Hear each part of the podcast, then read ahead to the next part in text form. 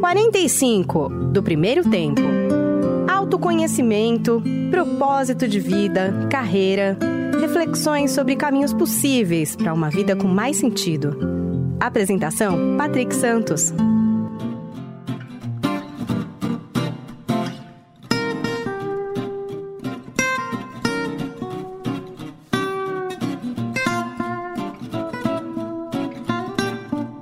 Seja bem-vindo, seja bem-vindo ao podcast 45 do Primeiro Tempo, versão especial né, nesse período em que o Brasil e o mundo voltam suas atenções né, para a pandemia do coronavírus. Estamos ampliando aqui a nossa abordagem nesse espaço trazendo semanalmente pessoas que podem nos ajudar né, a olhar esse momento, entender um pouco tudo isso que está acontecendo e mexendo com o mundo. O meu convidado desta semana é especial. Há um bom tempo eu já estava tentando falar com ele, que bom que deu certo.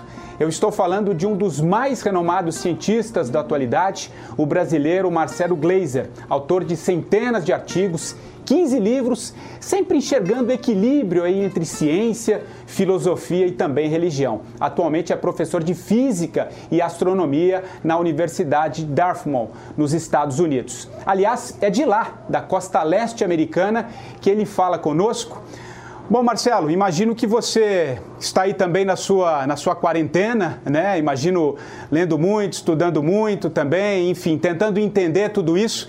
Eu sei que a situação aí também é nos Estados Unidos, né? De uma maneira geral, é bem, bem preocupante. Não sei exatamente aí na região uh, de onde você fala, enfim. Uh, fala um pouquinho sobre, sobre como é que você está vendo e, e, e, como é que está a situação aí também na, na, na costa leste americana. Obrigado, Marcelo.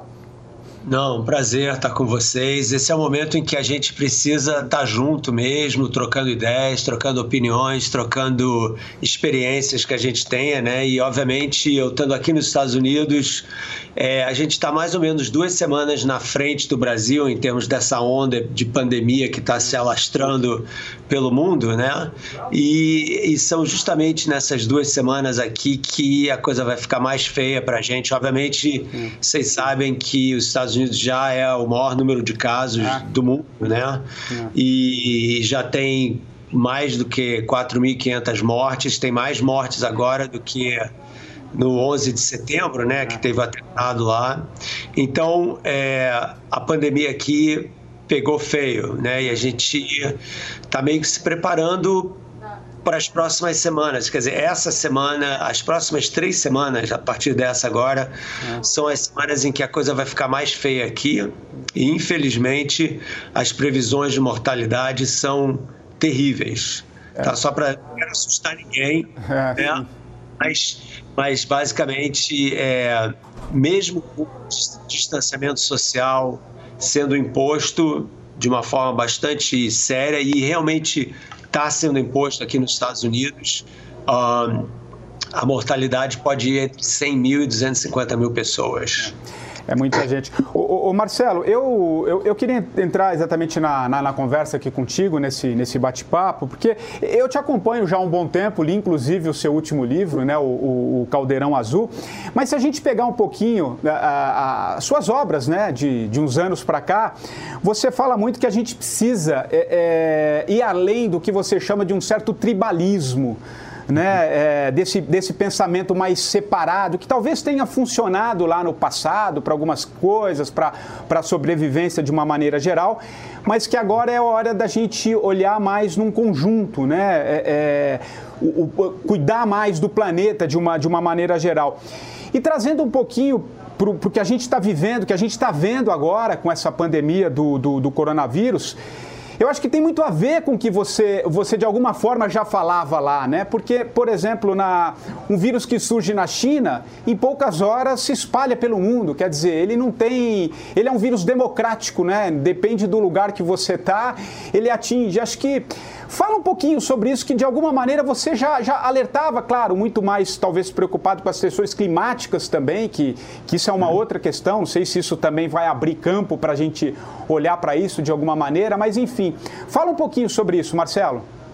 Então, esse é um momento que eu é, acho que eu não, obviamente não tinha previsto que isso ia acontecer, mas a questão das nossas diferenças tribais, entendeu? É, é, realmente fundamental a gente repensar quem nós somos nessa história toda, né? Porque como você falou, é, no passado, 10 mil anos atrás, 15 mil anos atrás, antes da, da era da agronomia, né, antes da, da, gente plantar as coisas, realmente fazia sentido a gente separar em tribos, né, porque uma tribo ela era um grupo fechado de pessoas, tinha um certo, uma certa lista de valores e morais que eram aplicadas àquele grupo de pessoas, e se você pertencesse àquela tribo, você estava protegido, né, quer dizer, todo mundo ali caçava junto, dividia o que tinha, se protegia das outras tribos, né?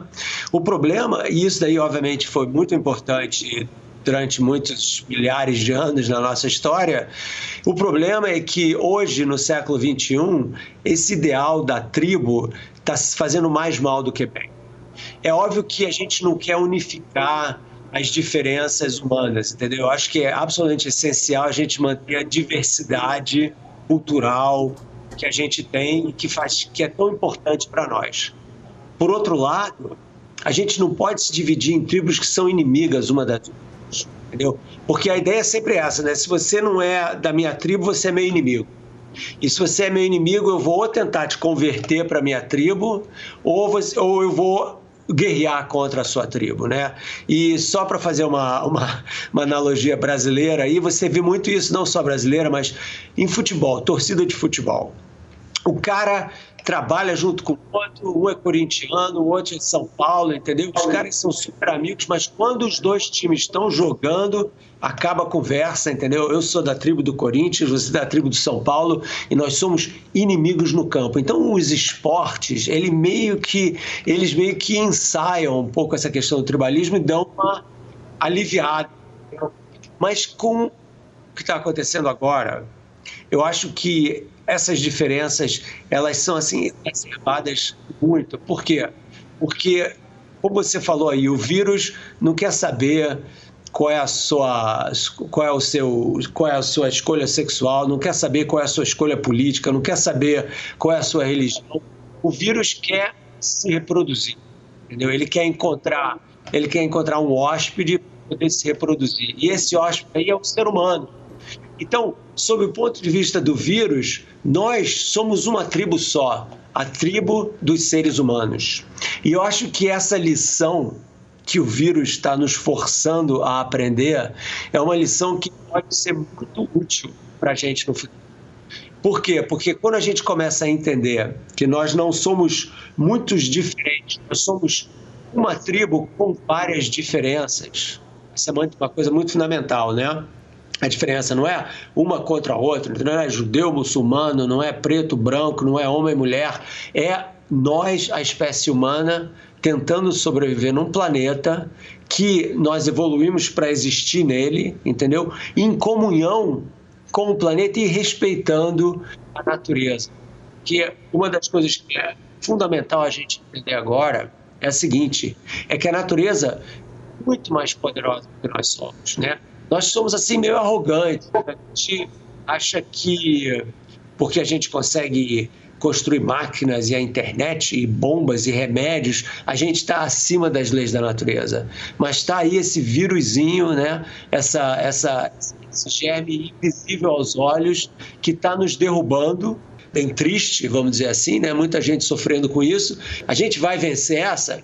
Com certeza. Mas a ideia da gente se unificar enquanto espécie para poder coexistir nesse planeta com as outras formas de vida, para mim, é essencial. O, o Marcelo, e, e a, a, partir disso que você muito bem, muito bem definiu, você acha que o que está acontecendo, claro que primeiro a gente precisa ver se desenrolar, né? Agora a, a prioridade número um é tentar diminuir essa, é, esse pico né, da doença em todos os lugares do mundo de uma maneira geral. Mas você acha que tudo isso que está acontecendo de alguma maneira vai reverberar? Será um mundo diferente pós-coronavírus, o que, que você o que, que você está olhando aí para o futuro? Claro, sempre de olho no que está acontecendo agora, mas fazendo um exercício aqui de olhar uhum. comportamentos, uh, relacionamentos, modo de vida em sociedade. Uh, o que, que você está o que, que você tá projetando, cara? Assim, do que você do que, que você olha? Acho que eu queria te ouvir nesse sentido também, Marcelo. Isso é uma ótima pergunta. É,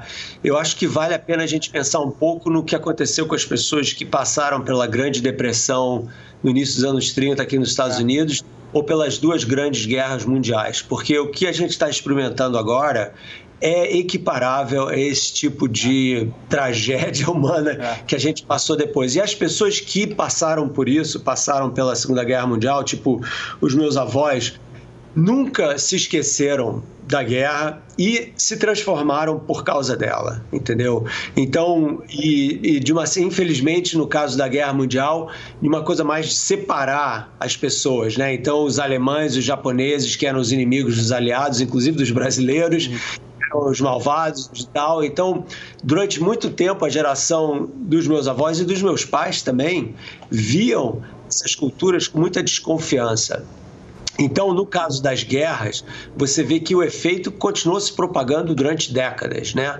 No nosso caso agora, no caso do coronavírus, da pandemia, quando a gente fala de uma pandemia, a gente tem uma coisa que unifica todo mundo. É. Porque não é uma epidemia, não é uma coisa que está acontecendo num lugar ou no outro lugar, está acontecendo no mundo inteiro. Então, agora a guerra não é os americanos, os ingleses, os alemães, agora é nós contra um vírus. Nós quem? Nós, a humanidade inteira. E eu acho que isso. E um organismo vai... minúsculo, né, Marcelo? É, é curioso isso também, né? minúsculo, invisível e que é altamente contagioso. É uma coisa assim impressionante. O meu filho mais velho pegou entendeu? Olha. Junto com a mulher, é. lá em Chicago, eles estão bem, entendeu? Mas tem alguns dos sintomas, aquela coisa de dificuldade claro. de respirar e tal, mas estão em casa, estão tranquilos. Mas o ponto é que você pega isso de uma maneira muito facilmente, muito fácil. Então, com relação ao que, que pode vir por aí, eu acho que nunca ficou tão claro para a gente, para nossa geração em particular, como a gente depende um do outro. Entendeu? Como nós estamos totalmente interconectados. Imagina, cara, se isso estivesse acontecendo 15, 20 anos atrás, antes da internet.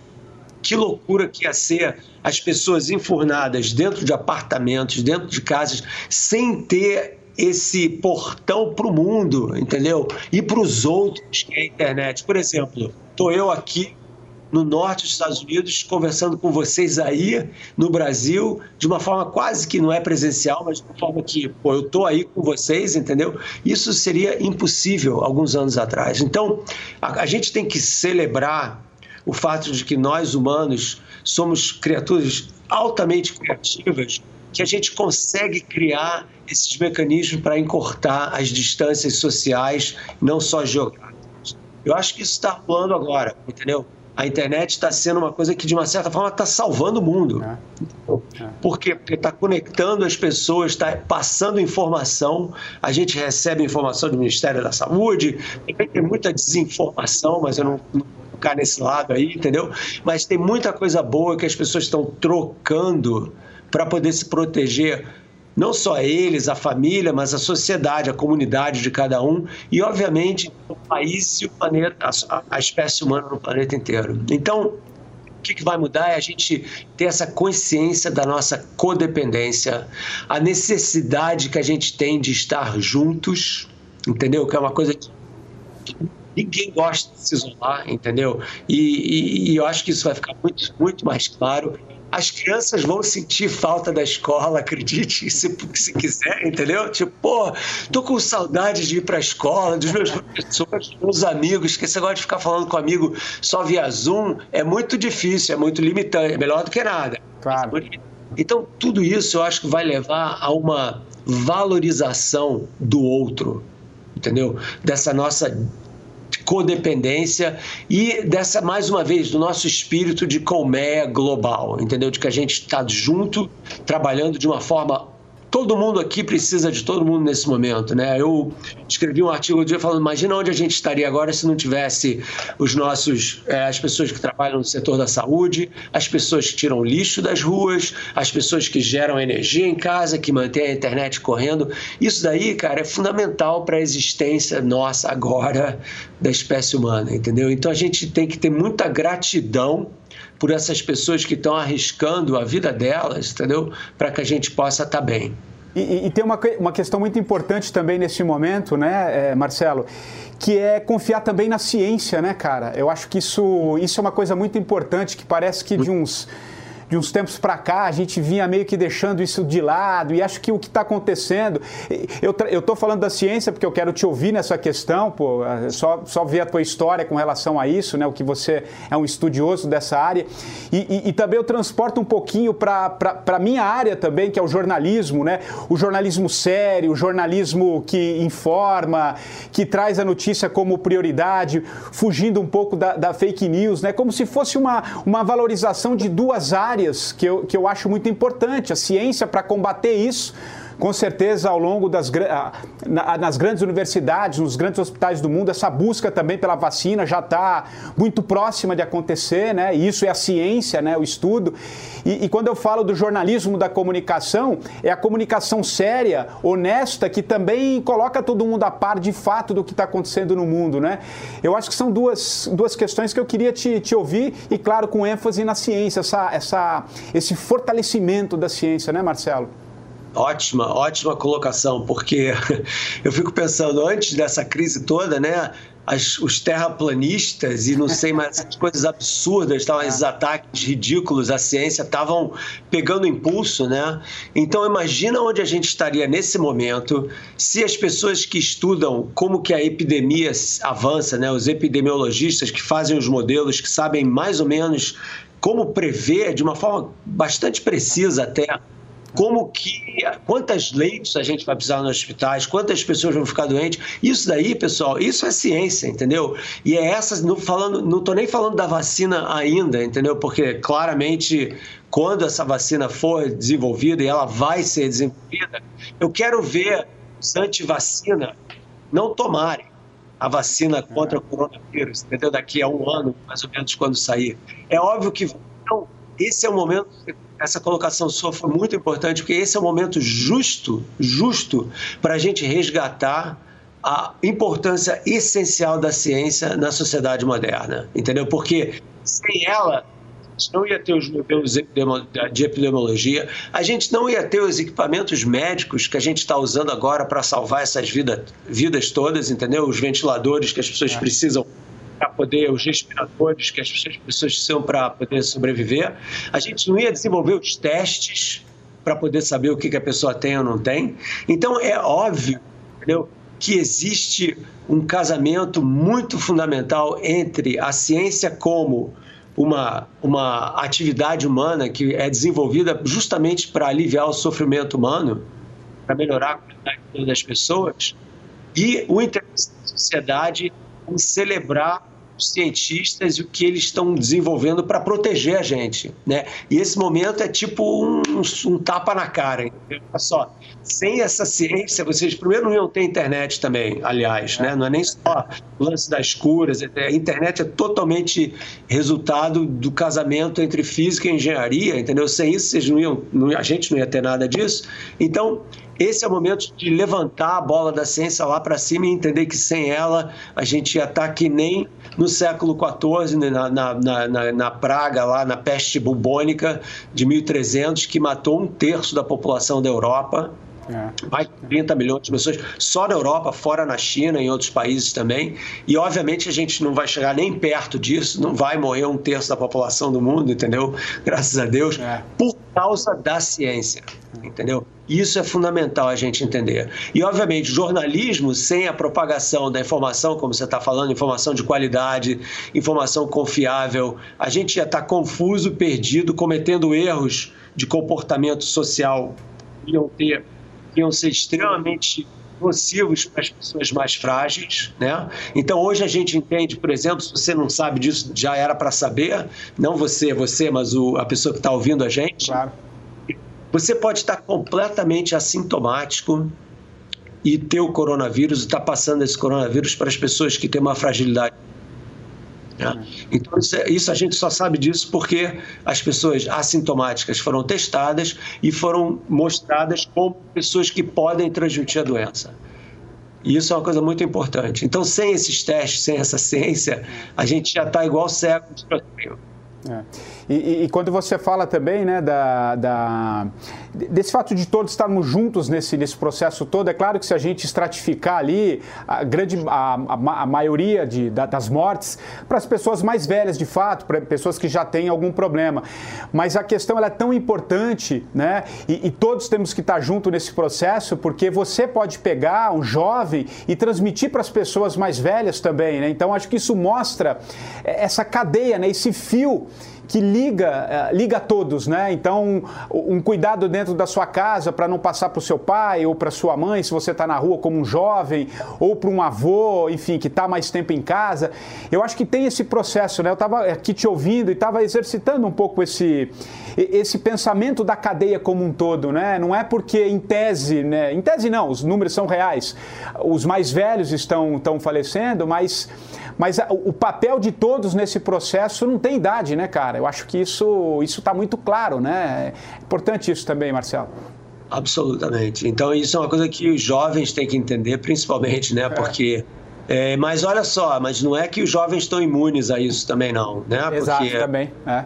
Então, é muito importante entender que, sim, existe também mortalidade nos jovens, então não é tipo, ah, eu tenho 25 anos, eu tô na boa, não é meu problema, entendeu? Não é nada disso, tá? Só que, obviamente, a fragilidade do sistema imunológico das pessoas mais velhas é muito maior e, por causa disso, a taxa de mortalidade vai crescendo à medida que você vai ficando mais velho, é. né? Mas... Ô, Marcelo, a gente está caminhando aqui para o fim da nossa conversa, mas eu queria trazer um. É na verdade, você já falou um pouquinho disso, mas eu queria estender, é, é, entender um pouquinho mais. É, você acha que nesse, em, função desse processo todo, se o mundo desacelerou, né? É óbvio, por necessidade. Você, você anda aqui, por exemplo, nós estamos na Avenida Paulista, é muito fácil se olhar, não, quase não tem carro, né? Não tem pessoas andando, porque de fato todo mundo está no seu isolamento em várias capitais do mundo, né? Então isso, de certa forma, desacelera. Você também vem chamando muita atenção nas suas falas, nos seus livros, nos seus artigos, dessa preocupação também climática também com o mundo, né, de uma maneira, de uma maneira geral. Isso que está acontecendo é, pode antecipar e dar esse start para a gente discutir de fato esse problema real? Porque antes essas coisas vinham acontecendo, se falava, não, precisamos ter o cuidado, sim, mas ninguém parava, ninguém parava para falar, ó, vamos conversar, porque o, o negócio é sério. Agora não, parou. Literalmente o mundo parou. Isso vai facilitar essa conversa, que talvez seja uma etapa mais à frente, pós-coronavírus? Você acha que isso talvez seja um start importante nesse, nesse processo, Marcelo? Bom, então, é, é óbvio que vocês já devem ter visto aí as, as, as imagens por satélite é. do mundo antes e depois, né? Tipo, é. olha, olha Beijing e São Paulo antes do coronavírus e depois do coronavírus, você vai ver que a taxa de poluição é. do ar é muito menor, né? Uma coisa assim, é. óbvia, transparente. As pessoas, olha, na China estão vendo o céu, que não viam um céu azul, não a sei quanto... A gente está ouvindo até passarinho aqui em São Paulo, viu, viu Marcelo? passarinho em São Paulo, né? Você vê que coisa linda. Pois é, então é, eu só ouvia São, passarinho em São Paulo quando eu ia correr lá no Parque Ibirapuera. É. Tinha lá os passarinhos. Mas, mas o ponto é o seguinte: é que a gente tem uma oportunidade aqui agora, entendeu? Existem dois caminhos né, que a gente pode percorrer nesse momento. Um deles é quando passar, esquece. Ah, era coisa ruim, esquece. O outro é a gente está aprendendo com o que está acontecendo, entendeu? A gente está entendendo a nossa fragilidade, não só em termos de seres humanos atacados por um vírus, mas do sistema econômico, que está desabando totalmente, né? Obviamente, aqui nos Estados Unidos, a crise, bom, em todos os lugares, a Bovespa e o índice da Bolsa de São Paulo, acho que caiu 50%, nunca vi uma coisa igual, entendeu? É, oscilações assim, aqui caiu quase 30% nos Estados Unidos. Então, é, isso daí faz parte justamente dessa teia de conexões, entendeu? Que existe entre nós todos e o nosso planeta. E, obviamente, o planeta Terra vai existir sem a gente, entendeu? Existiu durante. A gente acabou de chegar, né? O nosso planeta tem 4 bilhões, 4 bilhões e meio de anos, né? E nós estamos aqui só 200 mil. Se a gente contraísse 4 bilhões e meio de anos em 24 horas, a gente ia ter chegado alguns, algumas frações de um segundo antes da meia-noite. Então a gente acabou de chegar na história da Terra. Se a gente for embora, cara, a Terra vai continuar, entendeu? Não tem menor até o céu até o sol explodir, que é uma outra conversa que vai demorar muito. Então, nós é que precisamos da Terra, não é a Terra que precisa da gente, entendeu? Então, o fato da gente entender na, na veia como que a nossa atuação industrial, como que a nossa atividade econômica afeta o planeta, afeta o clima, e como que nós dependemos dessa estabilidade climática para sobreviver aqui na Terra, porque tem uma coisa que as pessoas não estão pensando. Se vocês acham que o coronavírus é ruim, pensem no seguinte: nos polos, nos polos sul, em que você tem calotas de gelo que estão congeladas há dezenas de milhares de anos, nessas calotas de gelo existem várias doenças que desapareceram mas com o degelo das calotas, essas doenças vão ser liberadas de novo na atmosfera. Então pode haver uma explosão entendeu? De outros tipos de vírus, de outros tipos de bactéria que vão provocar doenças que a gente nem sabe que existem, porque eram do tempo que a gente, antes da gente estar aqui, ou quando a gente era ainda caçador, catador, há 50 mil anos atrás. Então, essa fragilidade depende conecta, vamos dizer, é. a nossa fragilidade de doenças com o problema do aquecimento global e o degelo das calotas. Então, eu falei de oportunidade.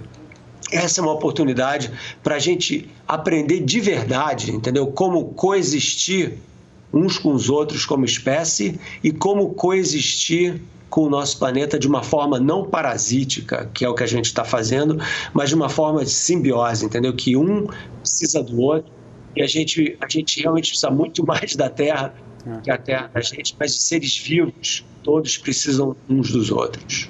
Que legal te ouvir, Marcelo, com, com tanta lucidez, com tanto conhecimento, isso é, isso é muito legal. Estamos aqui já no, no fim do nosso bate-papo. Eu queria só pedir para você indicar um livro que, para esse momento, né, até porque tem muita gente também na sua quarentena, alguma coisa que você acha que seria legal, uma indicação. E depois eu queria também que você escolhesse uma música para a gente encerrar aqui o nosso, o nosso papo do, no, no 45, Marcelo.